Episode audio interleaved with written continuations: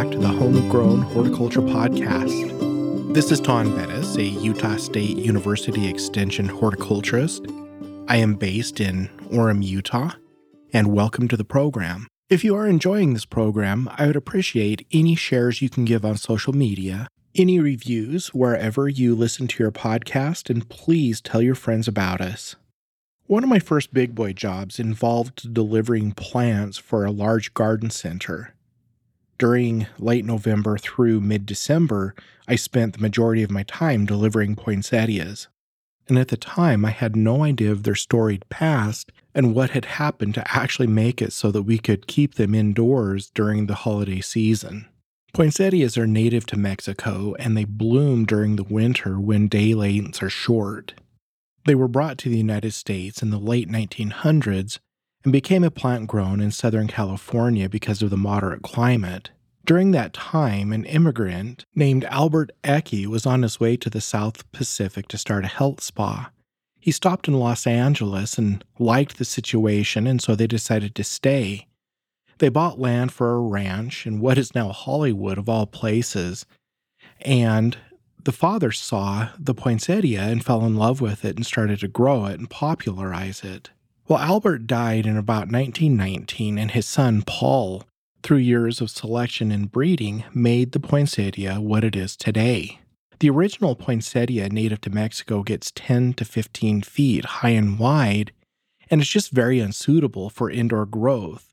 They're also not tolerant of transport or of cold, and so it took years of breeding to create something that we could actually keep in our homes from November through January and even longer as a house plant if you really want to.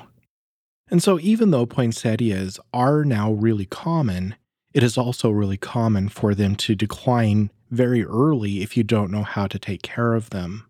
The first step when you're purchasing from a store is to actually inspect the poinsettia to ensure that it is healthy. What you would need to do is gently lift up the leaves if you can and look underneath for any signs of insect pests or diseases Maybe even tap the side gently because the leaves are very delicate and see if anything flies out. If they look good, then go ahead and purchase one that pleases you. Now, as you transport these home, if they are not already inside of one, your local garden center or store should be able to put the poinsettia inside of a cellophane sleeve that will go over the top of the poinsettia or rise above the top of the poinsettia and this will help you get it home a little bit more easily, protect the leaves from minor damage, and also protect the leaves from frost as you're carrying it to your vehicle. But my recommendation is to get the poinsettia out of that cellophane sleeve as soon as you get it home and situated where you want it. Pull the cellophane sleeve off from the bottom of the plant.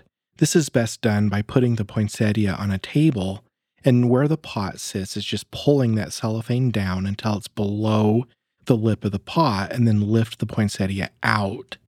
It's also quite common for the poinsettia pot to be inside a little foil decorative sleeve that comes in colors of green or gold or white or whatever other holiday color you like. Now, although this decorative sleeve looks pretty, it can actually be the death of the plant depending on how you take care of it.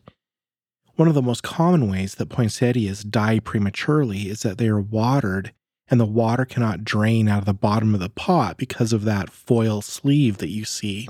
Poinsettias are extremely sensitive to root rot, and so if they sit in that water, they'll oftentimes be dead within about a week. And so, a great way to water poinsettias is to actually take them out of that little foil decorative sleeve and place the poinsettia in a sink or in a large container. What you would do is then get some lukewarm water or water you've let sit so that it's reached room temperature, and then slowly put water into the potting soil at the base. You would do this slowly because if you water too quickly, water will just oftentimes run down the insides of the pot and not really penetrate the soil. So, after you've applied water two or three times, you should have water coming out of the bottom of the pot. What you will do is let that pot sit in the sink until the water drains off from the pot. This will often take about 15 to 30 minutes. Once the water has drained off, feel free to put it back inside that foil cover until the next time you need to water it. People are often confused about when to water houseplants in general, but especially poinsettias. The way to know when to water is to just stick your finger into the soil two or three inches deep. If the potting soil feels on the drier side, go ahead and water. Another thing that you can do is to lift up the poinsettia and see how heavy it is. Newly watered poinsettias are actually quite heavy, and as that water is used and evaporates out of the pot, it will become significantly lighter. And so, once you're familiar with how heavy it is after you've watered, that is another indicator of when it may need to be watered again. Some other conditions that poinsettias really don't like are being sat near drafty doors that are opened and closed several times a day, exposing the poinsettia to extremely cold, sudden bursts of air they also don't like being near forced air vents that exposes them to hot air that can dry them out very quickly. A final thing that poinsettias really like to keep them healthy is being somewhere where they can get bright light.